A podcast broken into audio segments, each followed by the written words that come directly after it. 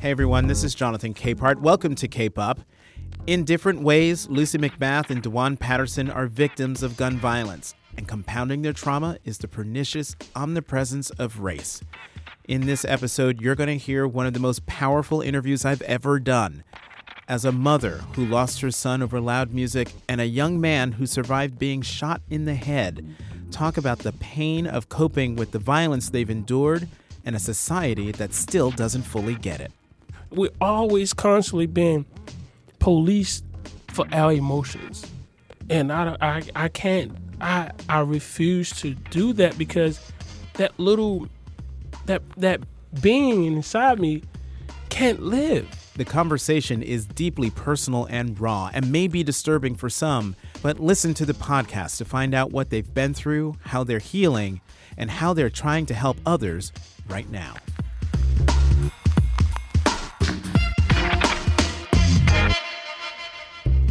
Dewan and Lucy, thank you very much for coming in and being on Cape Up today. Thank you for having you. us. Thank so you. y- you're both victims of, of gun violence uh, in different ways.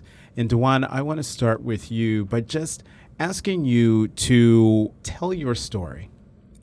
The story of my gun violence champion incident begun going into my senior year in high school. And we're talking Baltimore. Yes, um, East Baltimore, just returned from John Hopkins University summer job.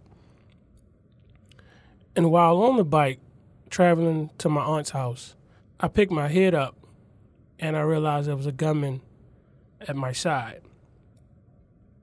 And he asked me to kick all my stuff out, all my belongings, give him everything I had. I looked down and shook my head, but I gave him everything. And if that wasn't enough for him, he told me turn around. And when he told me turn around, I just knew that this may be my last time turning around. He put the gun up over my head and pulled the trigger. He shot me in the head. I went down to the ground and my body began to go into shock, but then I I had a little ounce of strength, vision left, but a whole lot of strength left in me. So I got back up. I got back up wondering, looking for help. And now, in the course of me looking for help, I'm stumbling. I look up into the barrel of another gun. This time it was the barrel of the police. And I'm, I'm hearing them yelling, Get the fuck on the ground! Get the fuck on the ground! And as my family and friends and neighborhood members try to come to my defense, they begin to arrest them and slam them on the cars and things of that nature. And the only thing I could really imagine and think about was please not get killed in front of my my family members and my girl cousins in particular because I could hear them screaming. I wasn't seen as a victim. I was seen as just another N-word in, in many cases by the police. Not realizing how this was the norm for us within our neighborhood, I just realized I didn't want to become a victim by the police in front of my family and ruin their lives. You, you have the police yelling at you, threatening your family with arrest, arre- arresting family members and people in the neighborhood. But who called paramedics? Wasn't the cops, was it? No, the the police never called the paramedics because uh, that's what they do around my neighborhood. So the paramedics was called by we call them like neighborhood moms. So the grandma and the old lady on the block, they were calling the paramedics in my defense and making sure that I get the aid that I I needed. Police police never called them. Ambulance arrived maybe about 30, 40 minutes later and I was laying on the ground just waiting for the paramedics to come and praying that none of my family members were arrested or go to jail. The ambulance finally arrived, and I'm in the back of the ambulance, and all I can hear is the shouts from everybody at the back of the ambulance while I'm inside, and I just lift my arm up and gave the peace sign to say I was I was okay. And during the transportation of going to the hospital, I can remember my paramedic's voice. She was shouting to the driver, "It's like wrong effing hospital, wrong fucking hospital," and they took me from one hospital in a complete different direction. I ended up at a University of Maryland shock trauma, and I, I woke up three days later. Three days later, and as a result of being shot in the head, um, no medical assistance for at least thirty minutes, being taken initially to one hospital, yeah. but a paramedic demanding that you be taken to the proper hospital. Yes. What nickname were you given by the neighborhood? The neighborhood called me the Walking Angel. How did that inspire you? Because you're now an anti-gun violence activist now. Yes, um, I refer to myself as a gun violence champion because I championed this issue, but I was not a victim of it. Um, initially, I was vi- seen as a victim, but I actually am a victor because now I work daily and commit myself to providing solutions for the person in front of the gun as well as the person behind the gun. And that's where I went off to college to study youth violence and aggression and developing youth programs. Then went off for my master's to understand public policy and institutional reforms on how it could prevent community violence and economical development and things of that nature that would contribute to um, community disinvestment. Mm-hmm. Lucy, the reason why you're here, you're the you're the other side of this mm-hmm. this gun violence equation. Your son was the fatal victim of of gun violence. Your mm-hmm. son being being Jordan Davis, who was killed by Michael Dunn in Florida at a gas station in Florida because his music was too loud. Well, you know, that is the way that the com- country responds to our case nationally. But any minority knows that, you know, it wasn't really about the music. The music was just basically a vehicle by which Michael Dunn used as his defense to carry out his implicit biases and racism towards young black males. And using that, they didn't turn the music down that attitude. They didn't do what I wanted them to do. I felt threatened um, because they were four young black males. And based upon the law in Florida, I have the authority and the right to use my gun to silence people that I believe are, you know, creating a threat towards me and my existence. Uh, and that's basically what Michael Dunn used as his defense, um, is the stand your ground law um, because it's as expansive and open as it is, it gives people carte blanche based upon, you know, sometimes they're not even credible threats. And this was not a credible threat to gun down Jordan and to shoot at the, the boys in the car. The shooting happened in November 2012. November 23rd, seven months after Trayvon. Talk about the conversation you had with your son after Trayvon was killed? Well, it was a very disturbing conversation because I can remember. I remember it as if it were yesterday. We were standing in my bedroom, my husband and our, our bedroom, and we had just been watching. You know, the of course the media played over and over and over again. You could hear the tape of Trayvon saying, "Help me, help me." Jordan says, "You know, Mom, why did that man gun down Trayvon. He wasn't doing anything. Why did he gun him down? And it was just very, you know, disheartening to have to say to my son, baby, you know, there are people in this country that do not value you as a young black male, that don't value black men in this country. And you've got to be very careful where you go, what you do. You cannot walk freely in this country like white America. And Jordan, Mom, I, I just don't understand. I don't understand why this happened. And, you know, I kept saying, Jordan, in the event that you are in an argument or verbal confrontation with anyone, stand down. Stand down because nowadays, and this is exactly what I said, people will not use reasonable conflict resolution. They will take their guns out and they will shoot you.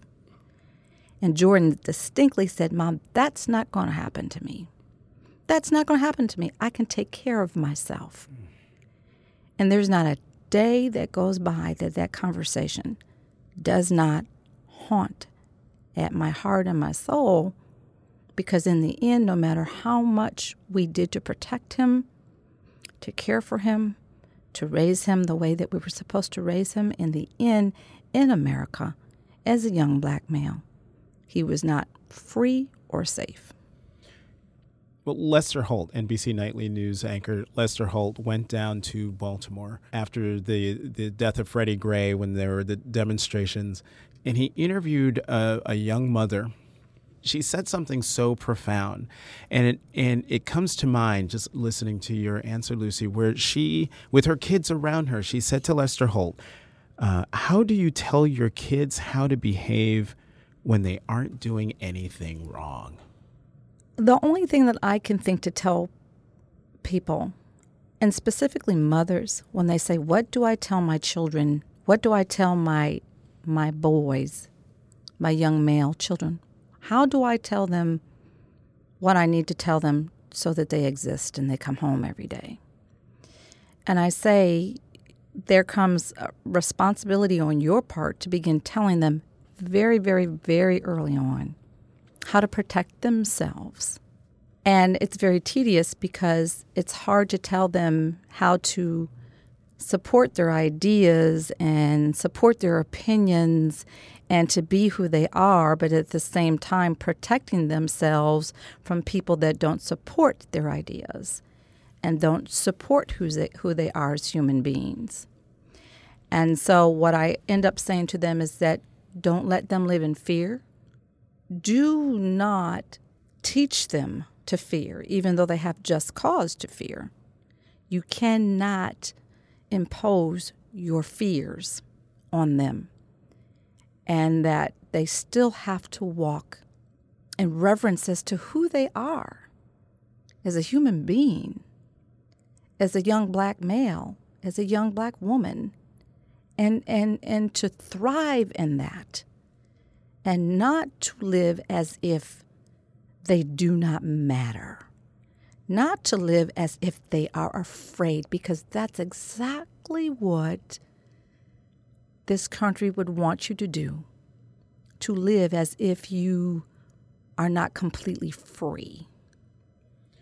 But you know, Dewan, when it comes to the talk, because that's what Lucy is, is talking about here. I remember when I had the talk with my mother, and it was she was speaking as calmly as Lucy um, did just now, but I was raving mad. I was so angry that she was saying this to me. Now we lived in a predominantly white neighborhood, and what precipitated this conversation was the N word slipping out of the mouths of one of my one of my close friends, and my mom telling me right now, you and your friends are the same. She had her hands at an equal level. She said, as you get older, this is what's going to happen. And the my the hand that was supposed to represent me stayed the same, whereas the hand representing my white friends rose. You are no longer going to be equal the older the older you get. And Dewan, I'm just wondering for you, did you have was that talk um, given to you. Given where I live, I didn't have that talk.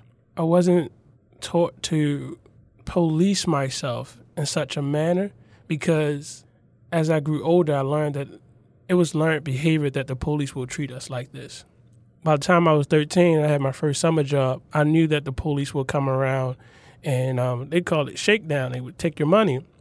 And for me, I, I knew that I always had to have a pay stub in our back pocket. So when they came around and got everybody else, I could say, no, this is my money and I have my pay stub. So I always begin to rationalize myself mm. to prepare myself for that. But when we talk about that talk, I now have to talk more than I would have when I was younger. So now I'm having to talk with other people who want to try to police me and my being when I speak on that incident. It's like, well, you were shot and the police could see this. Maybe you should have did X, Y, and Z. They try to tell me all the the ways that I should behave. And it enrages me because I'm saying like I have a bullet in my head, bloodstained clothes, gushing. But you're telling me that I am still a threat to you. You're still trying to police me and my being. So why should I have to always make you feel more comfortable with just me existing? So no, I, I, I cannot submit to, hey, let me go ahead and make sure everybody else is comfortable. And I'm uncomfortable in my own skin every single day. I'm also a writer, and I actually wrote a piece about this. How being a young black man or black man, period, we're constantly under attack from every angle, from the workplace to school, back at home, to even in some of our personal relationships where we want to lean on someone, and then they always telling us to man up and suppress these emotions. We're always constantly being policed for our emotions, and I, I, I can't, I, I refuse to do that because that little that that being inside me can't live. So it's like how do how am I feeling right now if hey I'm telling the next young man and I was like this is what you have to do to survive not be yourself. Make everybody around you comfortable. What's the purpose of living if I'm dying just to stay alive every day? Lucy, you're you're the you're the mom here. Um, what would you just hearing that, what would you say to Dewan?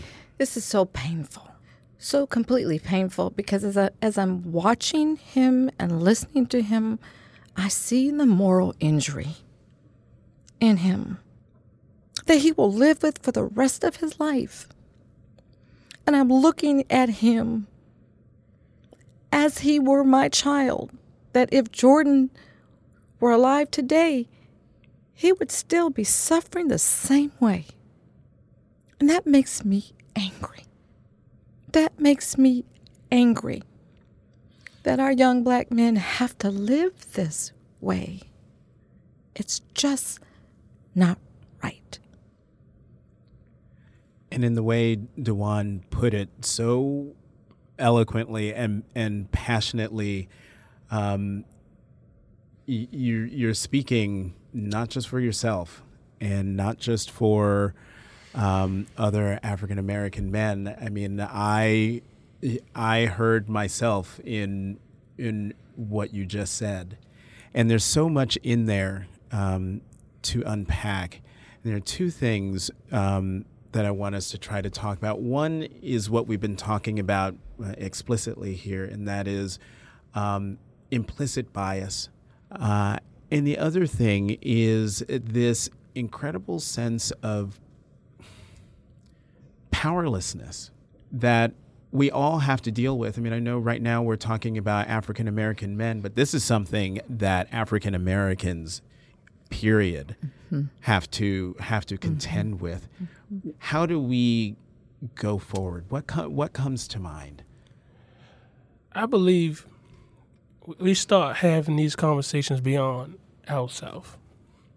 We know what we're going through and how it makes us feel we have to stop being afraid of making people feel uncomfortable. When you're uncomfortable, you grow. If you're not growing, you stand stagnant. And we're not seeing people uncomfortable, therefore they're not growing from this conversation. It's not that black people to say, hey, like you need to do something better. If we refer back to years of pictures and videos when it was a turn of a cheek, fire hose, dogs being sick on us. it was always trying to make them feel comfortable, make other people feel comfortable without being. Just our pure existence enrages people. So when we start having those conversations, those having those challenging conversations, when you're feeling uncomfortable, say, I recognize that maybe I'm not participating in such bias or racist attitudes but I benefit from it. And what I can do to make amends, make the, let's let's move this this moral gauge forward a little bit more. It's like we're seeing these things that happen consistently on social media. Racism and this bias it's not new. It's been mm-hmm. amplified now. Mm-hmm. So now let's go ahead and take beyond being aware and now let's implicate. You know, let's do something about it. We we have to move beyond that. Now we we are aware, we are uncomfortable because we're uncomfortable every day in our skin. When we when you say that, hey, when you go to work, they may treat you like this. They may look at you like that. These little microaggressions that you're faced when you walk down the street, someone holding their bag, they lock their doors, and when you go in the store, they follow you. It's, we're constantly being under attack psychologically mm-hmm. and physically, most cases. So we have to be uncomfortable. One of the key ingredients that I think needs to be there for these types of uncomfortable conversations to happen is trust. And I've said for a long time that while these conversations happen on a peer to peer basis around the country all the time, there are lots of people having this conversation, but nationally, I think we as Americans, we don't trust each other enough to have these conversations. Uh, How do we how do we gain that trust? Is that even possible? I think we, as Americans, as black Americans, as minorities, I think we have to stop letting America tell us who we are. I think we have to be empowered enough, you know, even as we were talking about what does Black Lives Matter mean when we talk about Black Lives Matter. Well, we talk about Black Lives Matter because we're reminding the rest of the nation and the rest of the world that we are here and we matter.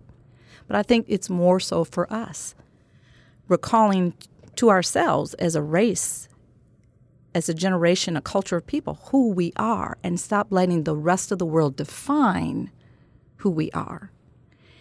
And I think by feeling more empowered to define who we are as a race of people and how important we are to the integrity and the very fabric and being of this country, then in a sense, we're demanding that people recognize these conversations.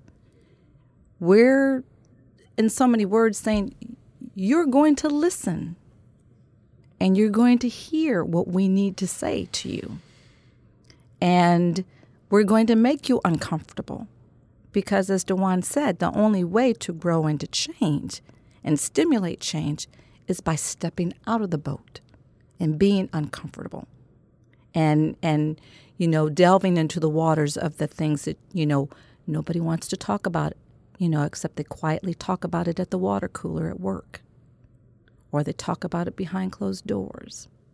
Or they talk about it to their little community groups or the PTA but they're afraid to talk about it to the people that will be most affected by the change. You know, one of the things that's um, affecting the change in positive ways, but also a little bit ghoulish ways, is social media. Um, The reason that the, the killing of Trayvon Martin took off as a national story is because folks in the community, black folks in the community, went on Twitter, went on social media demanding that action be taken. And I think at the at the CAP event, I believe it, believe it was you, Dewan, who said, because of social media, people have no choice but to face this. Absolutely. I mean, I know in the work that I do with gun violence prevention, a lot of the mobilizing, I would say actually, you know, a huge proportion of the mobilizing that we do that we do is specifically done on social media because that is the way in which people now are communicating, um, and so social media has been become a very uh, important part of creating social movements for justice. And you you really can't have a movement without being involved in it. Mm-hmm.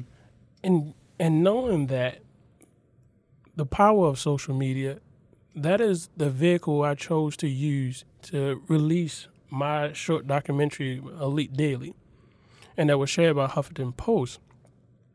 What I did was I put it in your face where you cannot refuse to acknowledge that this is exactly happening and it's a daily thing that happens inside our community often and it's a twofold story of community violence, police brutality.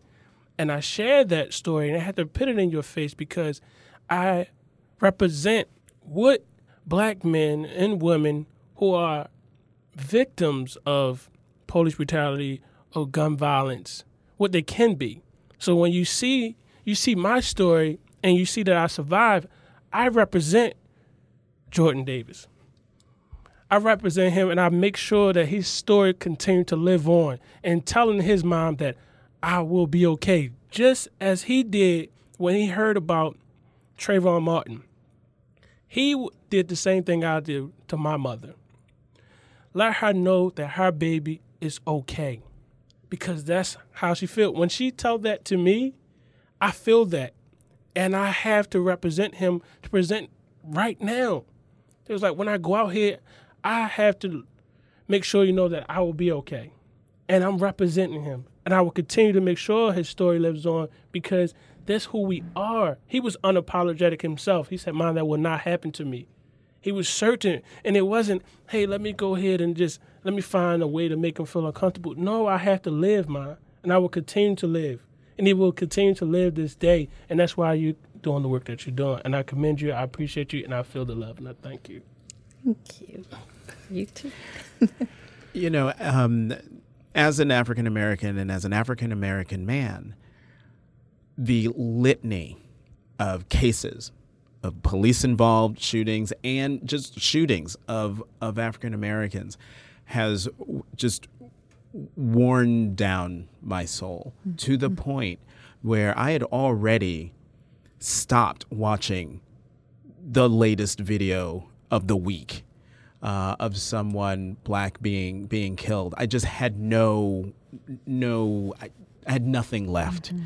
after having written about all the other ones before. And I didn't understand just how much trauma I was suffering until a neighborhood um, local official, uh, mm-hmm. uh, I think it was called, you know, advisory neighborhood council mm-hmm. person in my neighborhood came up to me and she said, "So, are you not going to write about the shooting that happened here?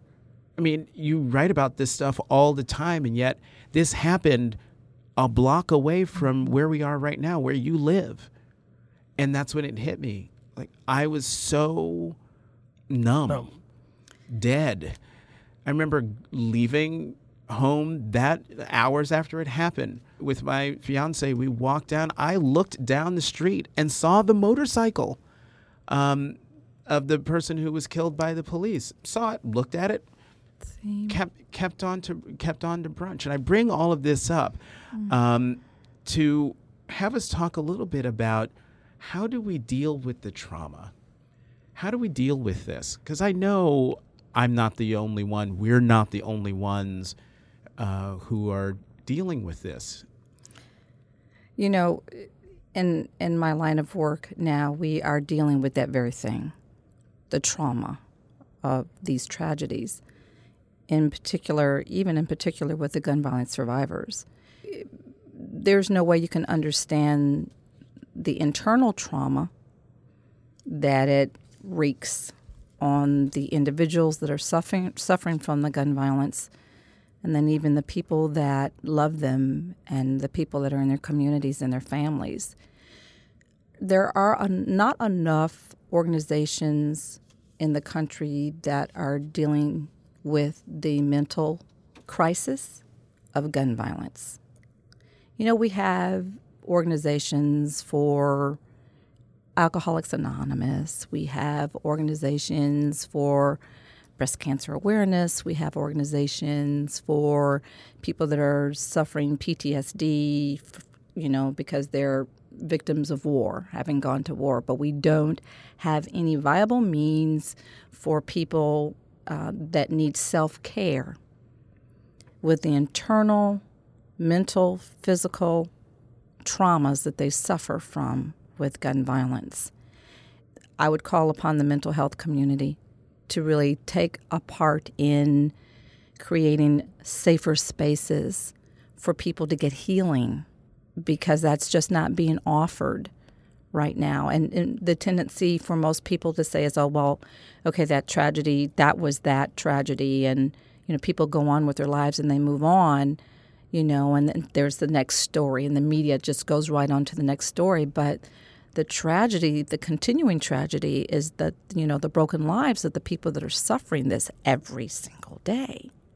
And there is no community help, no community forum, no medical help for them. There, there, there's no mental health organization or people that are standing up and wanting to help provide rational means for people to have self care mm-hmm. to come through these tragedies. What, what about um, black people? I mean, it, it's a it, it's a myth, old wives' tale, slightly true that we do, that's not what we do.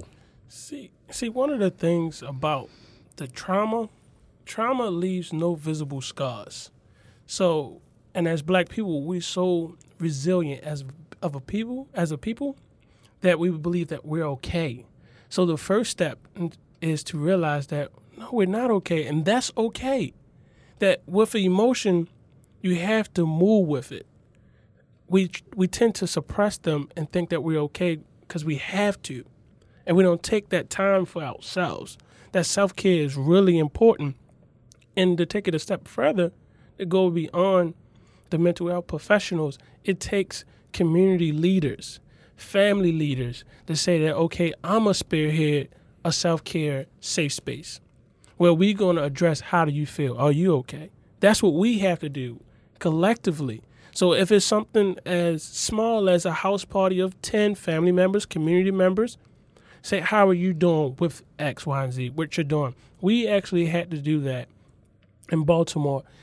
I shared your sentiments when all the shootings were going on in July, and, and they were back to back. And this guy, he was in the right, showing his permit, the right to carry, and I was numb. I said, I don't, I don't want to know about it anymore. I don't want to share anything no more. But then I realized I had a responsibility to my community because everybody you seen on social media was growing numb, like they didn't know how to feel. So mm-hmm. what I mm-hmm. did was I reached out to um, it's called the Black Mental Health Alliances. And I said, I need you guys to facilitate and be on guard. I'm going to have a safe space where people can unpack their emotions. I had the, the, the trust of the community, and then I had the respect of the mental health professionals. I'm a lead, you support me. And that was so monumental at that time for everybody to unpack their emotions that we didn't even know each other at first, but we had a shared experience. But Lucy, let me end. Let me end with you because you are part of an incredible um, but uh, tragic coalition um, of mothers called Mothers of the Movement.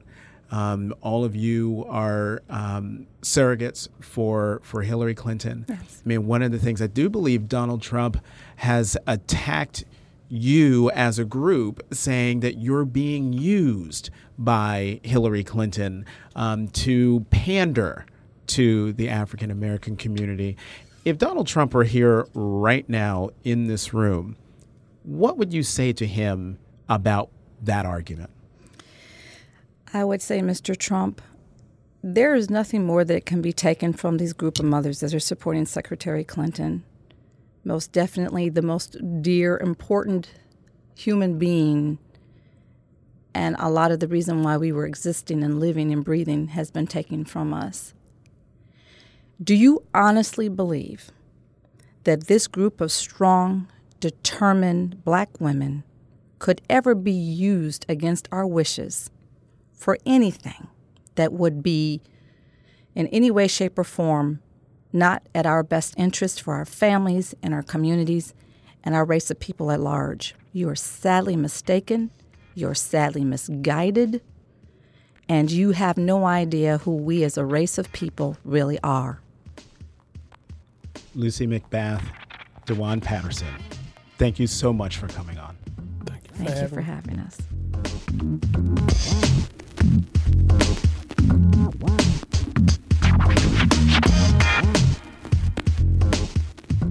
Thanks for listening to Cape Up. Tune in every Tuesday. You can find us on iTunes and Stitcher. You know what? Do me a favor subscribe and then rate and review us. I'm Jonathan Capehart of The Washington Post. You can find me on Twitter at CapehartJ.